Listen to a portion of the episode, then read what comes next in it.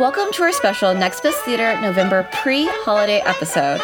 We do have an actual holiday episode coming your way in December, but we wanted to give one of these musicals a full episode to discuss it. So today, I, Nicole, am hosting and discussing one of my favorite musicals, the classic She Loves Me. I'm joined today by Casey Lee Clark. Hello. Michael Schwartz.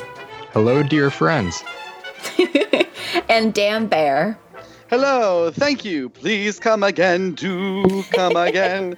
Thank you.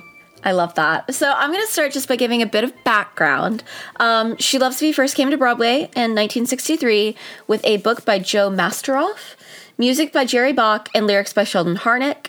It is based on the 1937 play by the Hungarian playwright, I'm definitely not going to say this right, but uh, Miklos Laszlo, uh, called, is that maybe? Yeah? That's close enough. Yeah, yeah, you got it. Okay, thank you.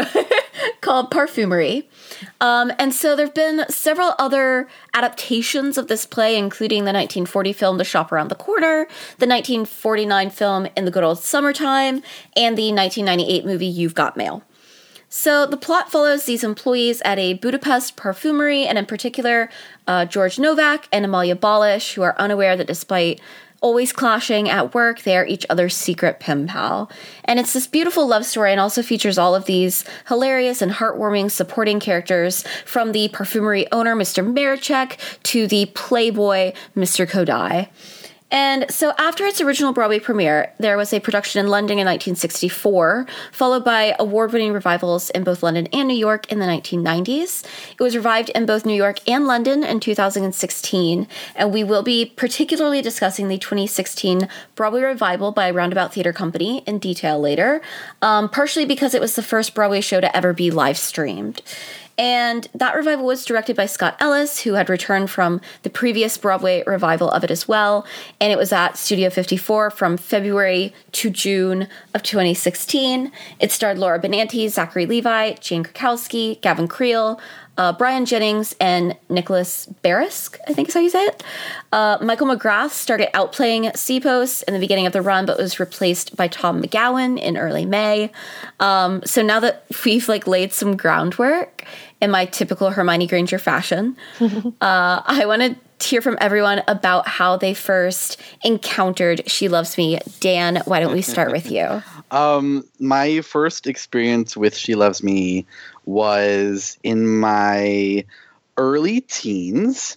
Uh, I was doing a um, review, musical review, cabaret uh, thing at um, my local synagogue, and um, she the we had set up the whole thing around you know the lifespan of a relationship from falling in love to breaking up to getting back together to being married and having kids the whole nine.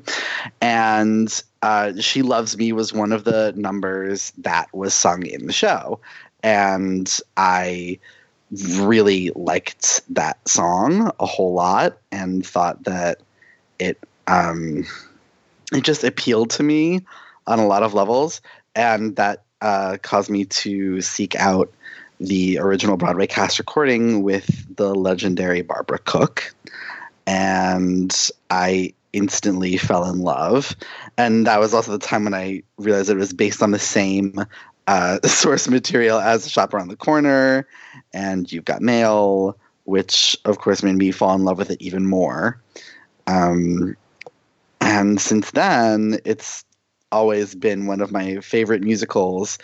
Uh, she Loves Me was my go to audition song for most of my theatrical career uh, because it is a perfect audition song and if it's right in the middle of my range so i sang it a lot and I, there, there was at one point where i was actually a friend of mine was supposed to be directing a production of this um, when i was um, either while I was in college or just after I had graduated, and he had wanted me to play Arpad, the the bicycle delivery boy. and, uh, but it did. Unfortunately, it uh, it fell through, um, and the production never happened. But I was like, damn it, because that would have been really fun because I love this show. Um, but that's my that's how I came to know and love She Loves Me. I really wish that that production had happened and we could have used some uh, pictures from that to, to market this episode. uh, oh, it would have been great. Michael, how about you? Yeah, so my experience with She Loves Me is unique in that a couple months ago on this podcast, we were talking about Fiddler on the Roof and how it's my all time favorite musical. But for Fiddler being my all time favorite musical, I was not familiar with any other works from Sheldon Harnick and Jerry Bock for many years. It was just Fiddler and Fiddler alone. And then around 2015, I saw an announcement, probably on Twitter, where most of the news comes from, mm-hmm. that there was a revival coming up starring uh, many people, but the one that jumped out to me was Jane Krakowski, who I loved, loved, loved on 30 Rock. So I saw that announced, and I'm like, oh, cool, a new musical with Jane Krakowski. Little did I know that this was some Barn, uh, Harnick and Bock classic, and I was really destined to fall in love with it in a couple months. So tickets go on sale for this Roundabout Theater production at Studio 54.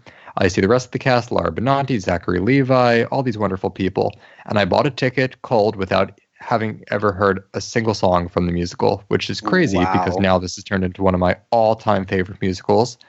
And in the time between me buying that ticket, probably March 2016, and finally seeing the show a couple months later in May, I listened to this original cast album from 1963 on rotation, probably a couple times a day. It became just part of my everyday listening.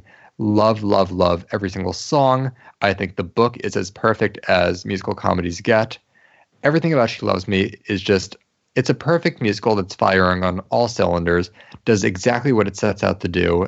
And I feel like in the great history of Broadway musical theater or musical comedies, this is a truly underrated gem, and I'm so glad we get to talk about it and give it its own episode tonight. Amazing. Um, I'm actually gonna cut in and talk about mine because I think that it will work best uh, chronologically if we leave Casey to share her first encounter with She Loves Me last. All good. But so basically, like Michael in 2015, I saw the announcement for the Roundabout production that was happening in 2016.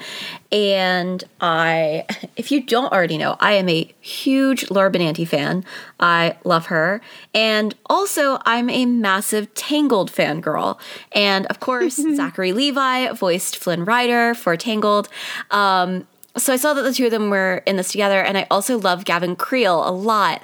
I've loved Gavin Creel since I was a little girl and would watch Eloise at Christmas time. Yes. And I mostly bring this up because um I have to share this story really, really briefly, but uh basically I ended up seeing the show, but I'll talk about that in a minute. At the stage door one night, it was the last time I was seeing it, and when Gavin Creel got to me, I was like, Gavin, I love you and Eloise at Christmas time. and he just like stares at me for a second and I'm like, "Oh my god, I've done it." Um and he goes, "Yeah. Well, you were what? 5 when I made that?" And I was like, "Oh my god." And he was like, "I mean, I was 12." And I was like, "What?" And he was like, "I love it. I love that people still watch that." And I was like, "Okay." Bye. oh, um, no. But that's the story of how I ended up talking to Gavin Creel about Eloise at Christmas time. Oh my god. I was waiting. I was like, did you bring your VHS for him to stop? I, I wish. That was the same night that Zachary Levi was like, oh my God, it's you again. And I was like, yeah. And he was like, that's so great. oh, I was so worried. And he was like, that's so great. You're back again. I was like, yes. Oh, um, but so, long story short, um, I ended up spending that summer in New York City through a program at my university. It was the summer before my senior year of college. And my mom and I got tickets to see the show whenever she helped me move up to New York at the beginning of the summer. And I fell absolutely head over heels for it and ended up going back another three times.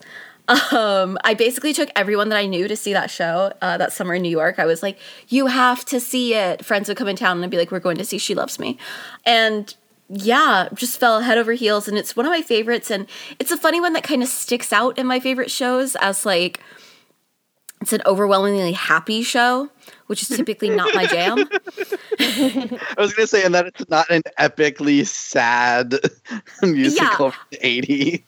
I am self aware. but I think that what is so appealing to me about it is that first of all, these characters are just amazing, and obviously the score is great, the book is great, but I do love that it is a really special story. I think, and that yes, it's a romantic comedy, but there's also you know some bigger themes at play than I feel like you sometimes see in these sort of uh, things. And of course, You've Got Mail is one of my favorite movies, so to to see something that plays in that same kind of basic story uh, is so great. And I just, it's the kind of musical that I wish that everyone could see. And whenever it was live streamed, I watched it, despite the fact that like I'd seen it, I think like the week before.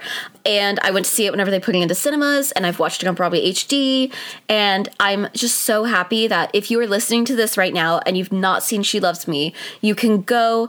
Um, you don't have a, have to have a subscription Broadway HD. Like you can go buy just to watch one show, and you can go watch it now. Like pause pause the podcast, go watch it, and come back to us. you won't be sorry. You won't, Casey.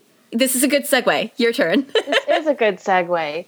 So I think that in high school, I want to say one of my my like theater director would sometimes just like play different show tunes, like whenever we'd be like before rehearsals and different things. And I feel like I heard a. I want to say I probably heard "Will He Like Me" back then, like the Barbara Cook version, which I loved and is still my favorite song from the show. Um, and then I think I had seen the Tony performance, and I knew Vanilla Ice Cream and She Loves Me and that was kind of it before we decided to do this show. And I got, um, I watched the 2016 revival on Broadway HD, and it is perfectly lovely, as everybody says.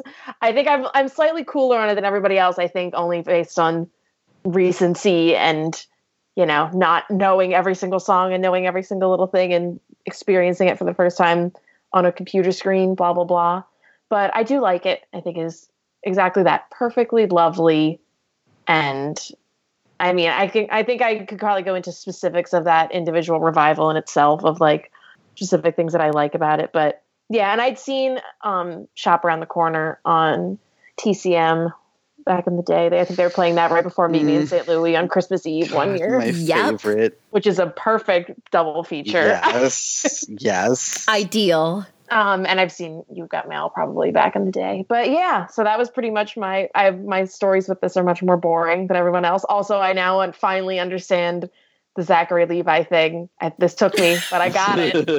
finally yes! get it. Yeah. I was oh like, oh, I have a crush. oh yeah, no. big time. That makes me so happy. yeah.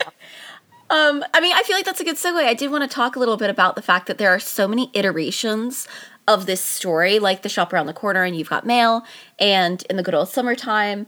Um, what do we think of She Loves Me like as an adaptation of this story? Hey everyone, sorry to interrupt, but this is a preview of the Next Best Theater team talking about the musical She Loves Me here under the umbrella of the Next Best Picture podcast. In order to get the full review, you will have to head on over to Patreon under Next Best Picture, where for $1 minimum a month, you will get other exclusive podcast content, including more Next Best Theater episodes in full. You have been listening to the Next Best Theater podcast. You can subscribe under Next Best Picture podcast at iTunes, SoundCloud, Google Play, Stitcher, TuneIn, Player FM, Acast, Castbox, and also under Spotify. Be sure to leave us a review on Apple Podcasts and let us know what you think of the show.